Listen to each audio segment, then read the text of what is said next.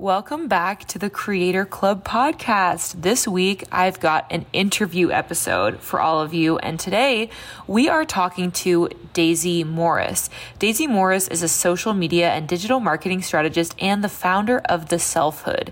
Daisy has worked with Gen Z's favorite fashion brands and the U K's leading experiential businesses and lifestyle brands.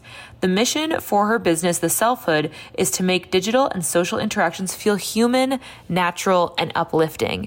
And in today's episode, we're going to be talking about what authenticity really means on Instagram, how to be authentic as a brand, the history of authenticity on the platform, like when it became such a buzzword, and in general, how to connect with your audience in a way that is true, honest, and human, because social media really is about building relationships. And that's what Daisy and I are going to be talking about today.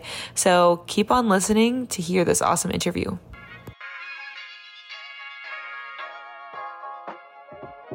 Welcome to the Creator Club podcast. I'm your host, Katie Steckley, YouTube creator and creative entrepreneur. The Creator Club podcast is a workshop-style show dedicated to teaching creators and entrepreneurs the best strategies for social media marketing and content creation. Whether you're into Instagram, creating on YouTube, trying TikTok, or producing podcasts, this show is made for you. And because here at Creator Club, we believe in teaching everything you know and that community is more important than competition, this club is open to everyone. Come and join us. Hello, Daisy. Welcome to the Creator Club podcast. Hello. Thank you for having me. Thanks so much for coming on. I'm so excited to chat today all about authenticity and being human on social media. But before we get into the good stuff, I want to hear the backstory on how you got started on social media, and tell us about your business, how it got started, and really what brought you into this industry. Yeah, of course. So I actually studied fashion at university, and I had this big dream of being like the next Vivian Westwood. And I got one module into my uni degree and realised that I actually couldn't sew at all. And oh, no. uh, my, my destiny within the design world was slightly doomed. So I kind of rethought my choices and decided to specialise in media. So that was kind of more like web design, P R, social media, everything that I do now, really. So it was a blessing in disguise that my sewing skills were awful.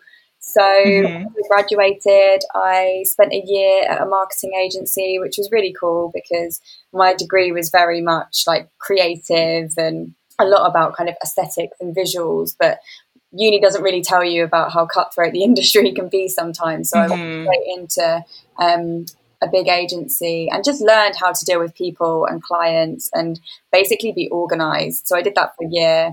And then I went to go work for a brand called Skinny Dip, who I think have a presence in the U S as well now. They have a flagship store in New York, but primarily London based. And I worked in their digital marketing team, working on social media, influencers, website, S E O. It was quite a holistic role.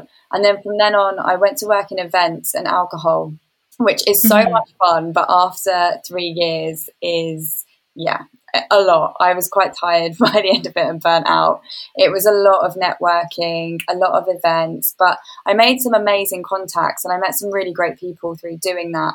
But towards the end, I was just, yeah, completely burnt out. And I just thought, I've been doing this for nearly four years now. I know enough people in the industry, and I decided to start freelancing. So I just was working with kind of hospitality brands, really. So bars, restaurants, and I was just doing social media and helping them get their brand out there. And then after a while, I, I kept getting referred to people.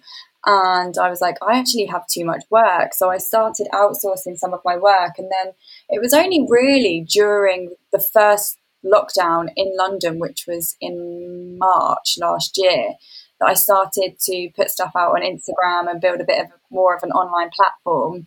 And now I've got a really, I mean, it's still fairly small, it's in its infancy, but it's a really nice engaged community online. And it basically is there just to help people and empower them to to give them the tools to do their own social media, because I know that so many people just find it so overwhelming.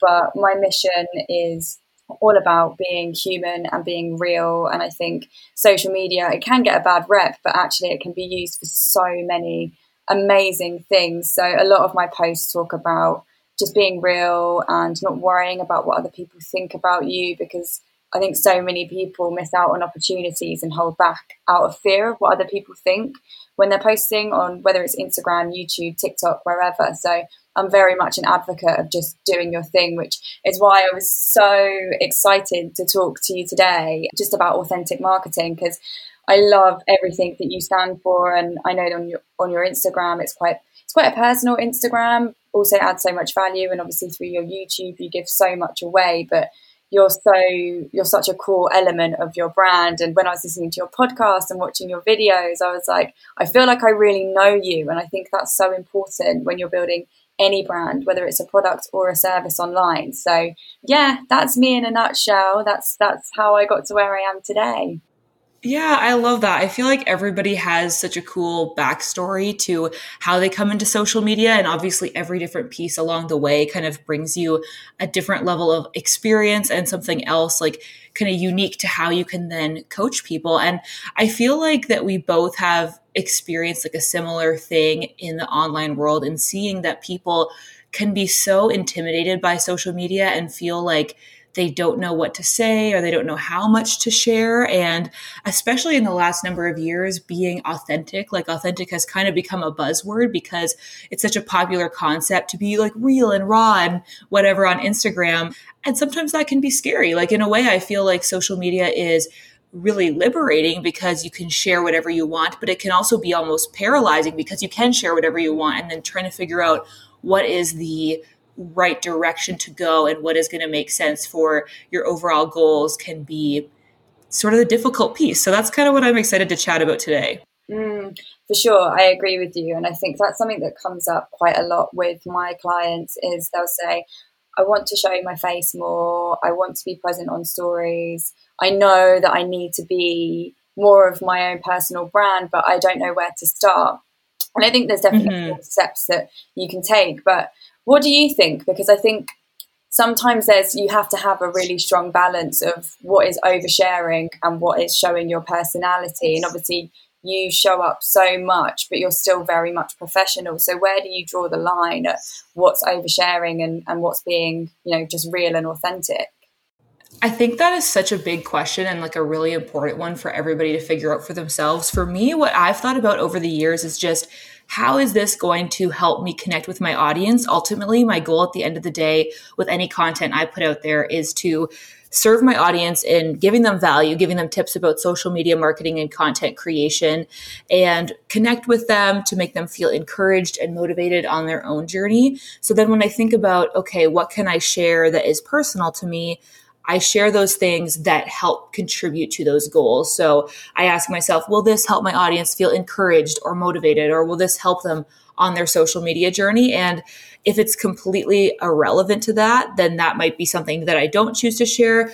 Or even if it is, you know, not relevant, there might still be a reason to share. Like, for instance, I talk a lot about like body confidence, and I found that that is something that a lot of people in my ideal audience connect with, whether or not that's really related to social media marketing. I think it is in some ways, um, but a lot of my audience are other young women, and I know that's a common struggle. So that's kind of why I choose to talk about it, even though, you know, there might be a variety of other sort of like personal or vulnerable things I could share about, but that's sort of the one that I think makes sense. So I think that everybody kind of needs to figure out what are their goals and then how does being vulnerable or sharing personal things actually contribute to those goals. And I'm curious to hear from you because you have such an interesting career journey to getting to this point through the hospitality industry, doing social media there, and also through your work with doing influencer marketing, which I find really interesting. How did you start to realize that like being genuine and authentic was the best way for people to connect online with others? Was there some kind of turning point or moment or thing that you noticed that kind of made you think, oh, actually like this honesty thing is definitely the better approach?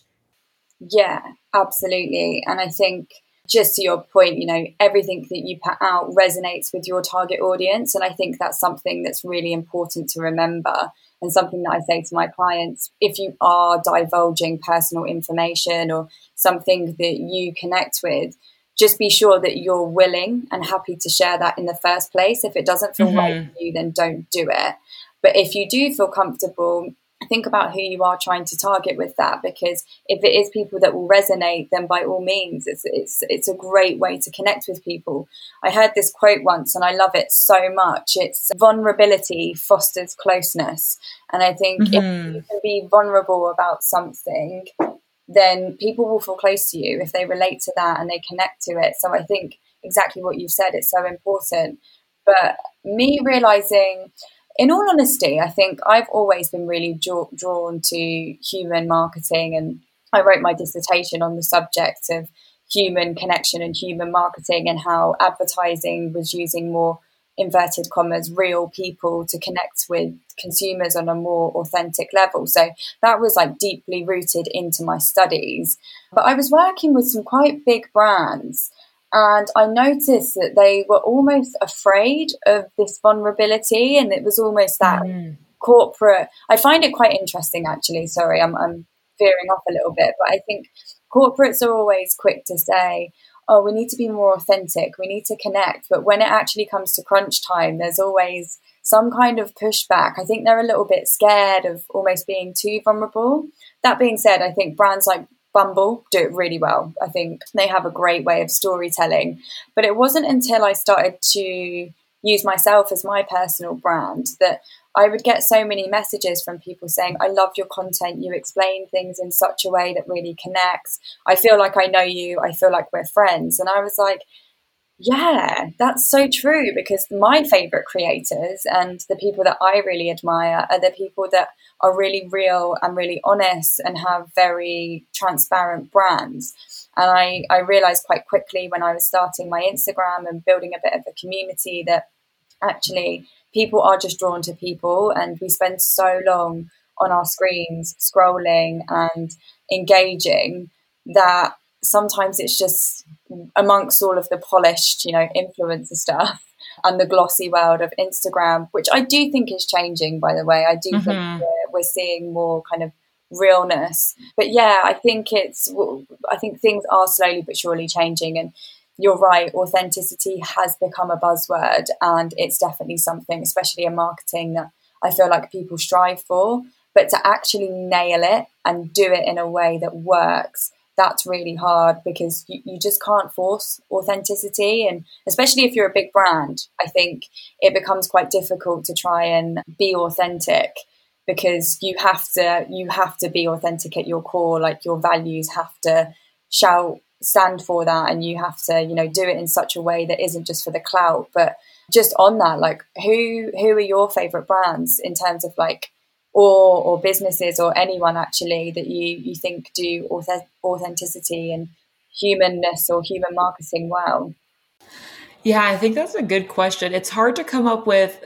I have so many influencers, right, that I follow that are real humans, and it's easy to forget that they are brands at the end of the day, right? Because they are so good at being vulnerable and sharing that personal story. For me, the example that always comes up, and I feel like I talk about her all the time in my YouTube videos and, and podcasts as an example, but Sarah from the Birds Papaya, I don't know if you've heard of her, but she's actually a Canadian influencer who is has completely blown up over the past couple of years. And she talks a lot about self-esteem, body confidence, her journey through weight loss and weight gain and being a mom. And obviously there's some parts of that that I can relate to, some parts that, you know, aren't part of my journey, but nonetheless, I can really admire how much she shares herself. And it really does make you feel like you are like a close friend and that you know her so well. And I think that it's because, yeah, you genuinely do. Like, she does share a lot about her life in a really honest way.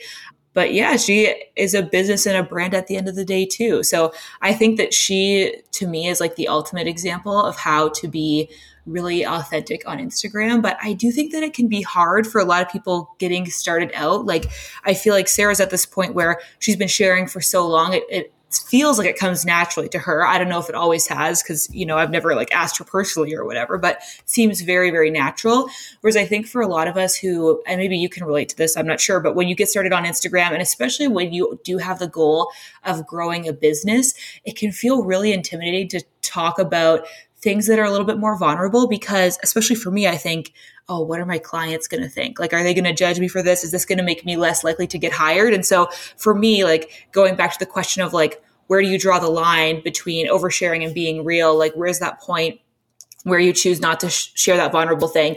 To me, one of those lines is, is this going to make my clients trust me less or not, you know, want to hire me? Then I'm not going to include that. So that's kind of where I try to stay like a professional. I would never, ever complain about clients on Instagram. That's like a massive, you know, one of my huge rules of Instagram is do never complain about client work, because I think that's just shooting yourself in the foot in terms of getting more jobs. But what I have found is that, you know, sometimes I do share about like being stressed out about work or feeling anxious or whatever it is. And I've had clients reach out to me and say, oh, like, I hope that we're not causing the stress. Like, we're thinking of you or whatever. And I'm always like, oh no, don't worry about it. But I think that it's okay to humanize yourself, and it's okay to say, I'm not perfect. I don't know absolutely everything. I'm trying to learn. I think that actually makes people trust you more, not less. Like, even those moments where I'll say, you know, there's this thing about Instagram that I'm still learning. Like, I don't know the perfect strategy for getting the most views on your story every single time. I'm still experimenting. You know, I think some people that are supposed like Instagram marketing experts would be really scared of sharing that, because it seems like, oh, well, are you really an expert? But I think that people actually gravitate towards that and think, okay, like, she's being honest. And I think that at the end of the day, it would be kind of ingenuine for me to be like, I'm the perfect Instagram marketing expert. I know absolutely everything. Because it would be kind of like, okay, girl, then why don't you have a million followers yet? So I feel like, especially when you are not like a super famous, like lofty influencer, it's so much better to lean into that authenticity and just saying like, I don't know everything. I feel like I know a lot, and I'm always learning more, and I'm excited to learn more, but there's no need to pretend that you are perfect if you're not. I don't know. I feel like I just went on a little bit of a rant there, but no, maybe you connect with that. Yeah, absolutely. And like, I'm so with you on that. I would never complain about client work, because another thing to note, like if you are doing that, then everyone that follows you, I say this to my clients, they are a potential client, whether they mm-hmm. book you directly or whether they see your content and suggest you to someone else. So you have to remember that you are essentially selling yourself, even if you're not directly selling a product or a course or whatever it is, or you're not putting out a post that promotes you directly, you're still building a brand that people want to buy into. And if you're constantly complaining about clients, then that just sends a message to your potential clients. But mm-hmm.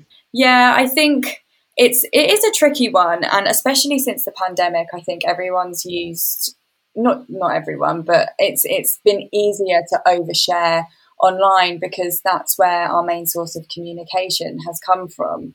So it does make it a bit more difficult um, for some people I know that don't have access to their friends and family. So they use their online communities as a sounding board, which is absolutely fine. And I think that's okay. But you're so right. It's Instagram is always changing. And I think that's the tricky part of doing what you and I both do, and any anyone that works in social media actually, is keeping up with the platform itself, because clients can come to you and say like, oh, what's the best strategy for Reels?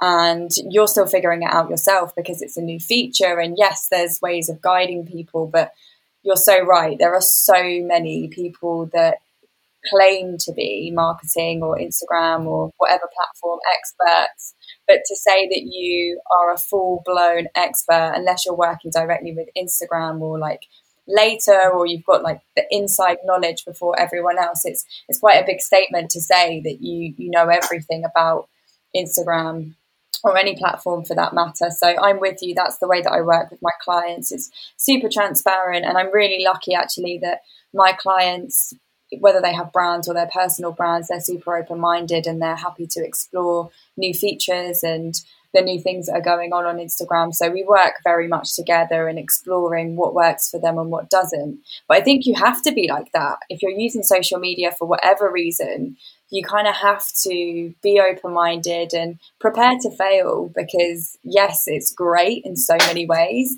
and there's so many opportunities that come with it, but not everything you do is going to work. Like, sometimes mm-hmm. I'll post, I'll do a post that I've spent ages creating, and the engagement's really low. And then I'll post a reel that took me five minutes, and it will get like thousands and thousands and thousands of views, and it's like, what? But you just can't you just can't predict what's going to work and what's not, because it's constantly evolving. But did you have a particular moment, because I know that you you've spoken about the fact that you're quite open with your followers and your communities online, and that um, you advocate for this human approach, but was there a particular moment for you where you thought, okay, I, I need to do this, I need to be more open? Or have you naturally always had that approach towards your communities? I think that just in life, I've always been a kind of open book sort of person. I feel like I have like the worst poker face. Like, people can always tell exactly what I'm thinking or feeling just by like my expression. So even like pre-internet, I feel like I was always that kind of person. So then when it came to creating content online, I think I was always sort of destined to be the kind of person that just sort of shared everything. And I started on the internet when I was super young, like on, on YouTube when I was like twelve, thirteen years old. So then I was just completely turning on the camera and saying whatever the heck I wanted. And I didn't really worry at all about the consequences, because what twelve year old does. And then as time went on, I think that just continued to translate into my content. But what I actually have been reflecting on lately is the more recent part of my journey, where I feel like almost when I became aware of the idea of like, you have to be authentic on Instagram, like share really openly. And when that became a more and more popular strategy, I feel like that almost, to me, when I think back on my own like history and timeline, that sort of lines up with a moment when I actually was getting a little bit more closed off and a little bit more calculated and professional, because I was so focused on like, I have to grow, I have to get my engagement up. Like, that's when I was really growing my business in earnest, because previous to that, I was just doing social media for fun, like all through um, high school uni- and university. So I don't know. And I, I'd be curious to hear your thoughts on this too, because I feel like on Instagram, as like we've seen the rise of authenticity, I feel like people almost think about it so much that they second guess themselves and then end up going in the other way. So when I was so like a couple years ago thinking, okay, have to be authentic, have to be authentic, I feel like I was almost being then less authentic because I was overthinking it in a way. And I also think that it can be a little bit scary to know where to start, because it's become such a popular trend on Instagram. There's almost like people out there are constantly upping the ante. It's like, okay, well, she's willing to talk about her body insecurities, but then this lady is willing to talk about her infertility, and then this lady is willing to talk about, you know, it just keeps getting more and more taboo. And it can feel like, oh gosh, like, what do I share about if I'm not comfortable sharing about those super taboo things? Which, just to be clear, I think it's really great that people share about ta- like taboo stuff. I think it's important that we come open about these things that have for so long not been talked about enough. But yeah, I don't know if you've kind of felt that way at times. I think I've kind of overcome that and become a little bit more natural in the way that I share online, though I am still thinking about, okay, what makes sense for my audience?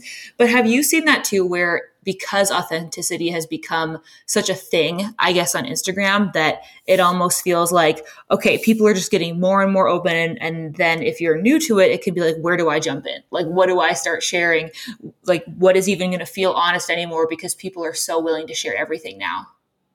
Yeah, absolutely. I have definitely noticed that. And I have to say, I think, and this might be the people that I follow and that I'm are more kind of on my radar, but I feel like that's a bit more of an influencer thing, but that mm-hmm. then has a, a ripple effect, because most people follow brands and influencers, and they're kind of seen as the people to lead the way online. You then see that kind of drip feed down into just, you know, normal people that are just using the platform. And I think it can be really good. It can be a great thing, because, you know, seven years ago, maybe even slightly less than that, mental health just wasn't spoken about. It was just not mm-hmm. a thing. And no one spoke about the fact they had depression or anxiety or anything like that. So I think it's amazing that these kind of topics have come to light, and body image, and we're talking more open and honestly. So yeah, I think that is a great thing. However, sometimes some trends, sorry, some topics can feel like trends, and it mm-hmm. feels like people are almost bandwagoning a little bit. And that's when it's a shame, because then the topics that really do need airtime almost get like tarred with the wrong brush, because it's almost like people are just using it as a way to jump on trends. Like when you see influencers that clearly go to the gym every day and look incredible, that will then post pictures of their tummy, tiny, like a tiny bit of bloat, and they'll say, oh yeah, I've gained so much weight. And it's like, whoa, because that is not okay, because there are people that are feeling super down about their body anyway, and if that is your idea of a bad day, then I think we all need to press pause. That being said, exactly there are- There are some influencers out there who post, who are in great shape and will post, you know, pictures of them sat down, not looking great and off guard, but they'll communicate it in such a way that is authentic. And they'll say like, I know that I have nothing to worry about, but I just want to show you like my pictures are posed and this isn't real. But when someone's kind of doing it to jump on a trend, and it's almost like seek validation for their imperfections, it's like, mm, that kind of feels a bit icky, and it's it's not okay. I totally agree. I feel like that, sorry to cut you off, but this is something I'm so passionate about, because okay. It absolutely sends me when really, really like thin women online are like co-opting the body positivity movement, which was like founded by like fat, Black and queer women, you know, and making it their own, because it's like, this, you know, movement isn't for you. It's not even for me as a mid-size, like size fourteen white woman. And so that's why I personally claim like body confidence, which I think can be for everybody. But anyway, I just think that that is a huge culprit of exactly what you're talking about, where people are taking on somebody else's movement that happens to be having kind of a moment and then trying to make it like for themselves. And so it's like, if I see one more size zero person trying to give themselves belly rolls to be like, look, like I'm not perfect either, like I'm going to lose my mind. Cause it's like, you know what, just figure out what makes sense for you and what actually is your struggle and is your story, because there is something, you know, you don't have to like steal somebody else's struggle just to try to like get clout. But anyway, yeah. That's my thought. No, totally. And I think that's something that people do wrong on social media a lot, is that they don't actually explore the root of where movements come from, and they almost tap into it for their own gain, and that's when it's wrong. If you are a size zero white woman with body insecurities, there are groups that you can join and there are people that you can talk to about that, but you cannot jump on trends that were not mm-hmm. sorry not trends movements that just aren't for you, and you can't steal people's moments. And I think we do see a lot of that. So yeah, it's it's a tricky game, and I think influencers, there are a few culprits that that, that that do that, but sadly, sometimes I think that's kind of the world that we live in. And although it's wrong, you kind of, I don't know, I feel like it's it, this is a whole other podcast. I think we could talk yeah. about so so long, but I think authenticity in influencers, it's it's tricky. And I do wonder, you know, these people, their whole life is in front of a camera. They have to share everything, and like you say, people are constantly upping the ante and sharing their behind the scenes. And you know, people share a lot about their family and their their home and their life, and for me that's too far, because I don't talk about my personal life when it comes to work. So I share some bits, you know, I'll, I'll talk about the stuff that I'm doing at the weekend maybe, or you know, just more kind of top level stuff. But I think it's more of a coaching thing that I've seen, where people really share their personal life, and I don't know if that's like in a bid to get closer to people and connect with people in a way, but for me that just feels a bit too far when you're sharing like the granular detail of your personal life. Something about that doesn't, and that's just my opinion, by the way, I'm not saying mm-hmm. it's right or wrong.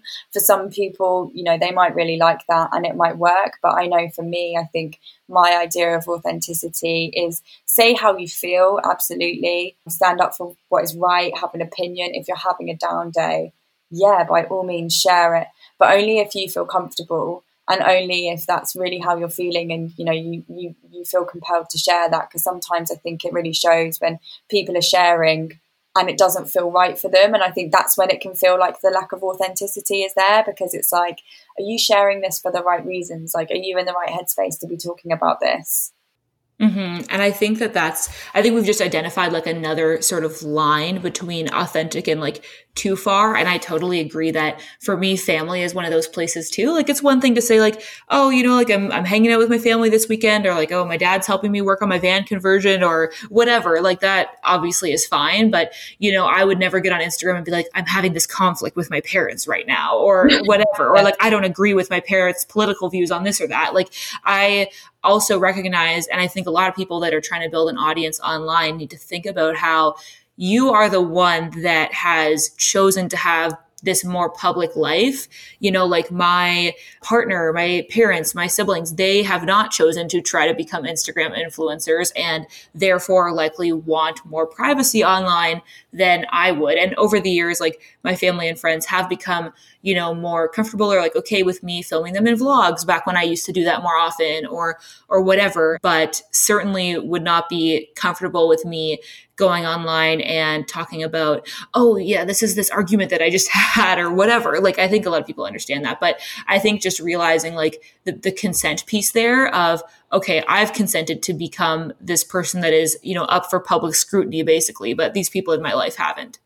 Yeah, absolutely. And I think that's so important as well. And It's it's interesting. A lot of influencers will share like their kids as babies and when they're young, and that's really sweet. And I think some some people do that really well, but there is also an element of that. There are some that are just constantly, constantly, constantly on their phones with their kids. And I don't know, maybe I'm really old fashioned, but I'm just like, God, I wouldn't want my children to just constantly be at the centre of attention through a phone. And I think it's that exactly that that consent piece. And if you are that kind of person and you like sharing your family life, that's cool, but I think there just there just has to be a bit of a limit on that. But where do you think authenticity started? Like, when do you think this started to happen? Because I remember it wasn't even, I mean, it's only for me really, I think in the last few few years or so, but Instagram used to be so glossy and everyone would face tune their pictures and edit everything, and it was all like very pristine and the highlights of people's lives. But we're seeing now more and more that people are just leaning into this idea of authenticity. Where do you think that that started from, and when, I guess, when did you start to notice that?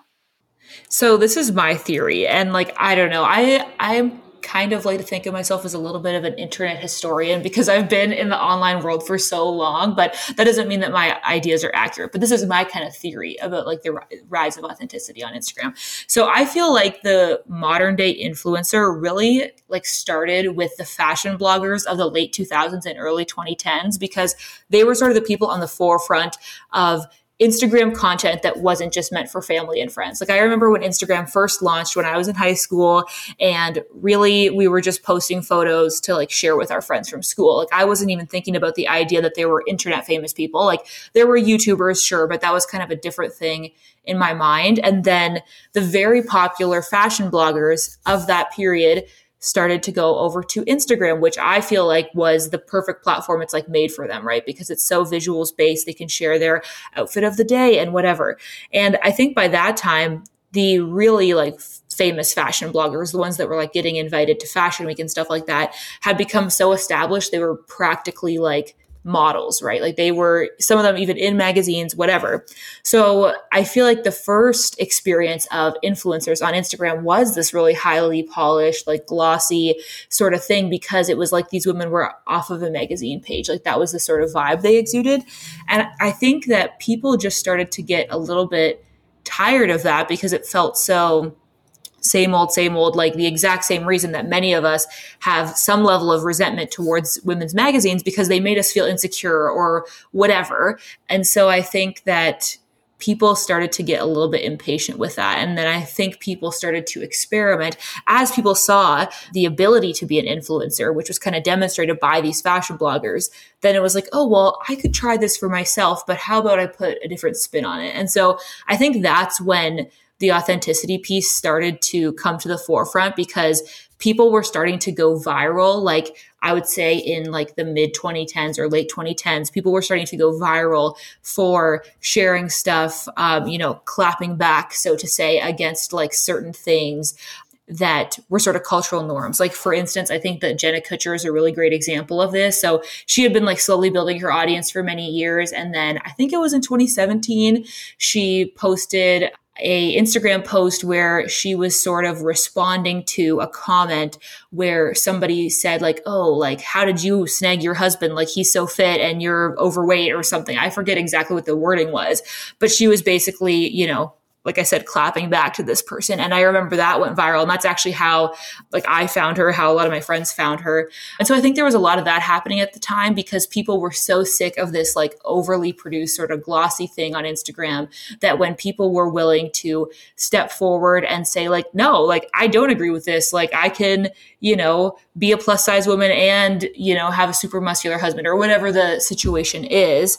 And, and that I think started to kind of break through because people were already really sick of this, you know, sort of, yeah, glossy side of Instagram. And then when they saw people coming through and, and kind of opposing that, then people would like cling to them. And that's how a lot of people, I think, grew really big audiences really fast through that sort of viral thing. And then because that was demonstrated as such a successful strategy, I guess, then a lot of other people started doing the same. So I don't know, maybe you have a different interpretation of like how things went down, but I feel like that is like the journey of how authenticity became such a thing on Instagram. Yeah, I completely agree. And actually, I was like nodding as you were speaking because so much of that is true. And it's really interesting when you read the media and the kind of research behind all of this, the idea of like the traditional supermodel, how they used to be, is kind of dead now because a lot of Instagram models now walk the runway and influencers now are celebrities. Celebrity culture really has been replaced by big Instagram names or YouTubers, and for brands that's actually such a better marketing tool. Obviously celebrities still play a part, but influence, it's interesting that it's called influencer marketing and not celebrity marketing. Mm-hmm.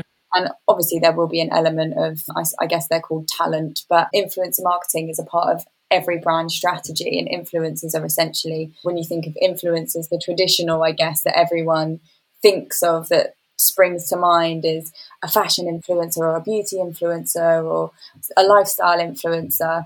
And I think you're so right. I think we are in this culture now that used to idolize this idea of perfection. And because social media, it's, it's still so new, I, I often think about what will happen in years to come, like where will Instagram be, what will the next, because they all just like go through the motions and evolve, don't they? And there's always new new platforms cropping up. But I think initially, yeah, like even in the MySpace days, actually, I remember there being kind of MySpace influencers, um, and that's just grown and evolved. And then obviously fashion influencers, as you said, took the world by storm. And I think they just got to a point where people just got sick of it and got tired of it. And, you know, the Kardashians, for example, God love them. But um, I think everyone was just like, this is not this is not maintainable. Like, I can't live like this. And then you had people spearheading that movement that were just honest and open, like the Jenna Kutchers of the world that you mentioned.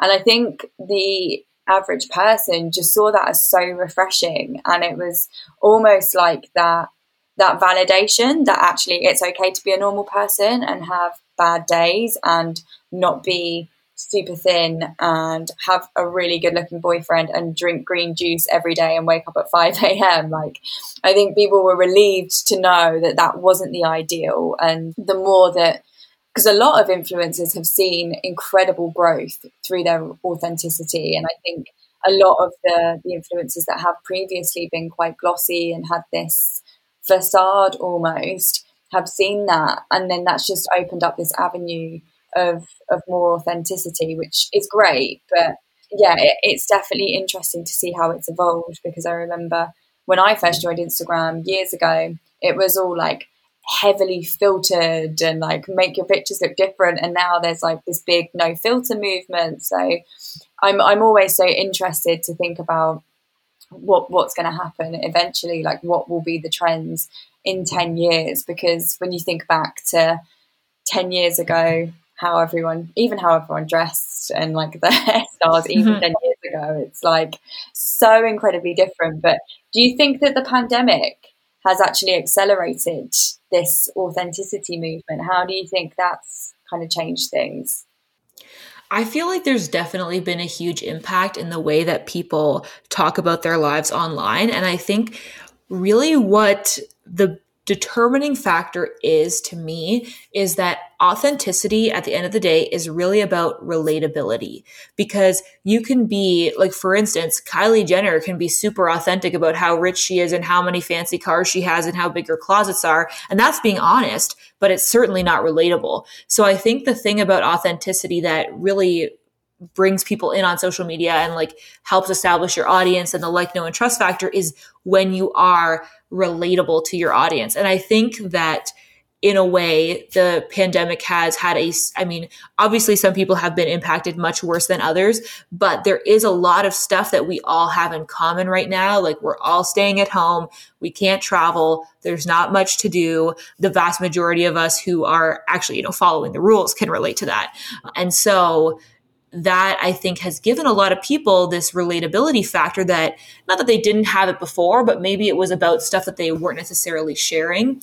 And so now when everybody's like, oh yeah, like staying at home, or like, is it Tuesday? Is it Sunday night? I can't tell, you know, we all kind of have those things to relate to now because we are having this really like life-changing collective experience. So I think that in a way, because we're all kind of experiencing a similar thing at the same time, the pandemic has given people a window a little bit into that authenticity and relatability, because it almost made certain things maybe not as scary to to be authentic about, because you kind of already have this implicit feeling of like, well, everybody else feels this way too.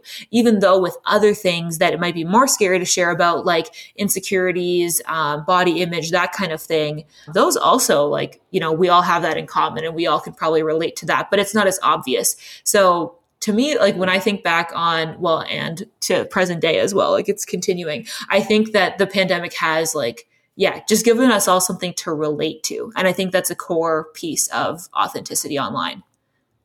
Yeah, I completely agree. And it's, it's kind of crazy actually that for the first time in not everyone's lifetime, but like the most of us, this is the first time that everybody globally has been in the same situation. So there is that immediate relatability, whether that is, you know, job loss or losing a loved one. We're all, I personally think what I've seen is so much more empathy from people. And don't get me wrong, there's still trolls on Twitter spending their days just being rude. Mm-hmm. But on the whole, I think people are a lot more kind online and more tolerant of people, you know, having bad days. I think before, influencers that perhaps have spoken about mental health have had trolls and people, and I'm sure, I'm so sure they definitely still do, but it does feel like there's a bit more of a collective empathy. And with that, it's the same, like I said earlier, vulnerability fosters closeness. So with that, that empathy, we've been born into this new way of living that advocates for authenticity. So I think so. I think I think it's spurred it on more so from like regular people, that is like not influencers. I think influencers were tapping into that trend way before, but I've definitely seen like my personal Instagram account versus my work Instagram account, completely different things. But on my personal account, I've seen people that I've known for years, people I've not known for that long, become quite open about their struggles and their mental health, which has been really nice, because I think for a lot of people, it's reassuring to know that there are other people around them that are going through the same struggles and feeling the same thing. And they know that, you know, a lot of people will say, if you're struggling, please D M me, I'd love to chat. And I think that's really nice, especially at a time like now. So yeah, I don't think it's, I don't think it's started the movement by any means, but I definitely think it's encouraged this, this authenticity and just the way we engage with each other as well. I think Instagram changed during the pandemic. It was, well, all platforms, it, social media became like a primary news source. So as a result, people were using it less for friends and family stuff and more so to see like what the hell is going on with the world. So yeah, I do think the way that we, we use it now has massively changed. Mm-hmm, mm-hmm. And I feel like, I mean, it has been becoming this way for several like years now, I think, but really in the past year, I think that we've all just kind of cemented authenticity at the core of what it even means to be a content creator on Instagram. Like it is sharing a piece of yourself, and sure, it's maybe sharing your expertise or your knowledge or giving advice or, you know, trying to market your business. But at the end of the day, we all are humans. And I think that to me is what like authenticity on social media is about as well, is not just the authenticity of you, but also realizing the humanness of all of your followers and kind of recognizing like these aren't just a number. This isn't just a stat or a vanity metric. Like these are actual human beings that are receiving a message from me and hopefully being impacted in a positive way. Yeah, absolutely. I agree. I think everyone's just a bit more self-aware now because we've all had to go through the same thing collectively. So there's definitely been a change and a shift, which I don't think is necessarily a bad thing. I think people having self-awareness and being a bit more bit more sympathetic, I guess, is is not a bad thing, because if we're being completely honest, social media can be quite a scary and dangerous place at times. And although, yes, that is definitely still happening, I do feel that collectively people are a bit more mindful. Mm-hmm. I agree. And you know what? I feel like there are a million better ways that we all could have learned empathy, because the pandemic has been absolutely shitty and one hundred percent did not need to happen. But if you are a silver lining type person, then our collective lesson about empathy maybe is something to take away from the past year and probably, you know, several months to come still. So anyway, Daisy, this has been such a great conversation. I've loved talking about authenticity with you. And before we get too into griping about the pandemic, I just want to say thank you for coming on the show and sharing your expertise with us. Before we go though, I have a set of rapid fire questions that I like to ask all of my podcast guests, because I just always love to get an insight into other creators and other entrepreneurs' sort of habits and processes. So are you good to go for the rapid fire questions? Yes. Yes, please. All right. Number one, what is the app that you couldn't run your business without? If you could only pick one, what would you choose? Oh, that's so hard. Um, Later, scheduling tool. Oh, I also love Later. It is such a game changer. Uh, it, honestly, when when people tell me they don't schedule their content, I'm like, are you okay? Like, what? How? Right. It, I don't understand how people just post on the go. It, it makes me anxious. So absolutely Later. And also not just for the scheduling, but like their blog, there's just, they're just great. I love Later. Yes, such a gr- such a good resource for all social media managers, I think. So that brings us to number two. What is your favorite social media platform to create content for? Instagram. Yeah, I have to say yeah. Instagram. And I think the reason being is that there's opportunity to do everything on there. You can make long form video content. You can make reels, you know, it's it's TikTok and YouTube in one, really. I know they're very different, but it has all the features.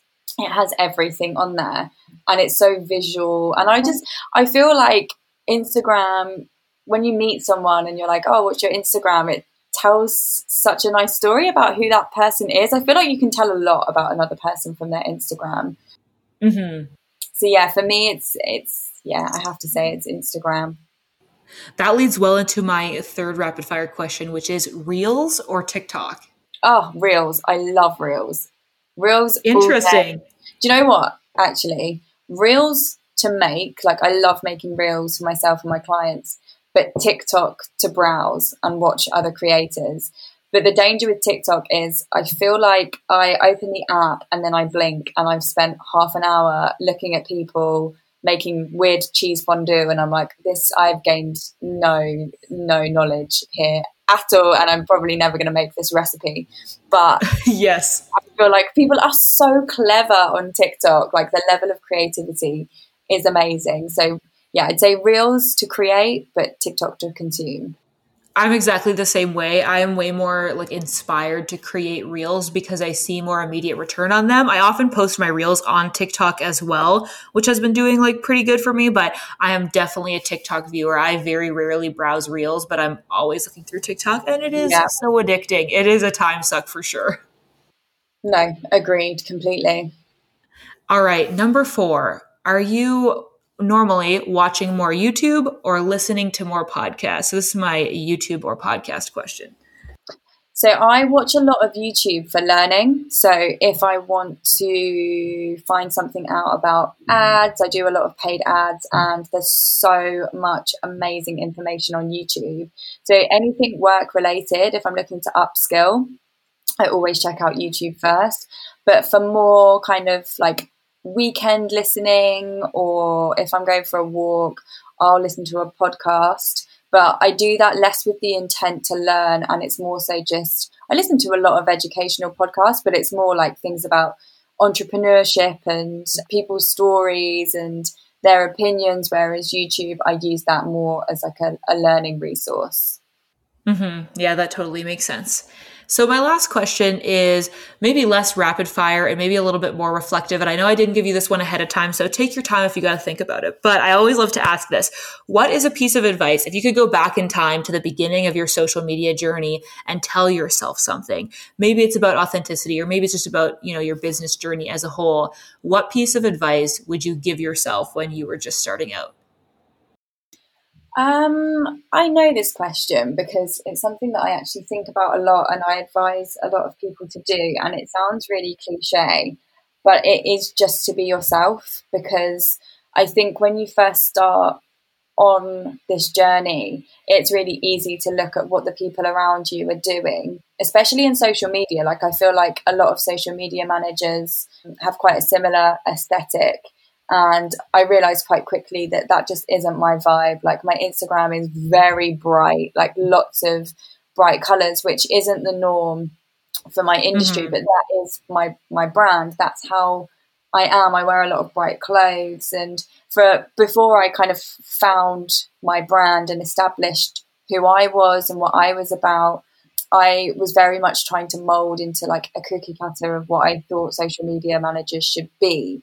And then I stopped doing that. And since then, you know, I have amazing, very lucky, but I get a lot of business inquiries, and people always say it's because of your branding, you really stand out. And I think don't feel, and if, if your aesthetic is, you know, um, a bit more minimal, that's fine. That's not to say like you must use bright colours to stand out, because I follow loads of like more minimal accounts that I love.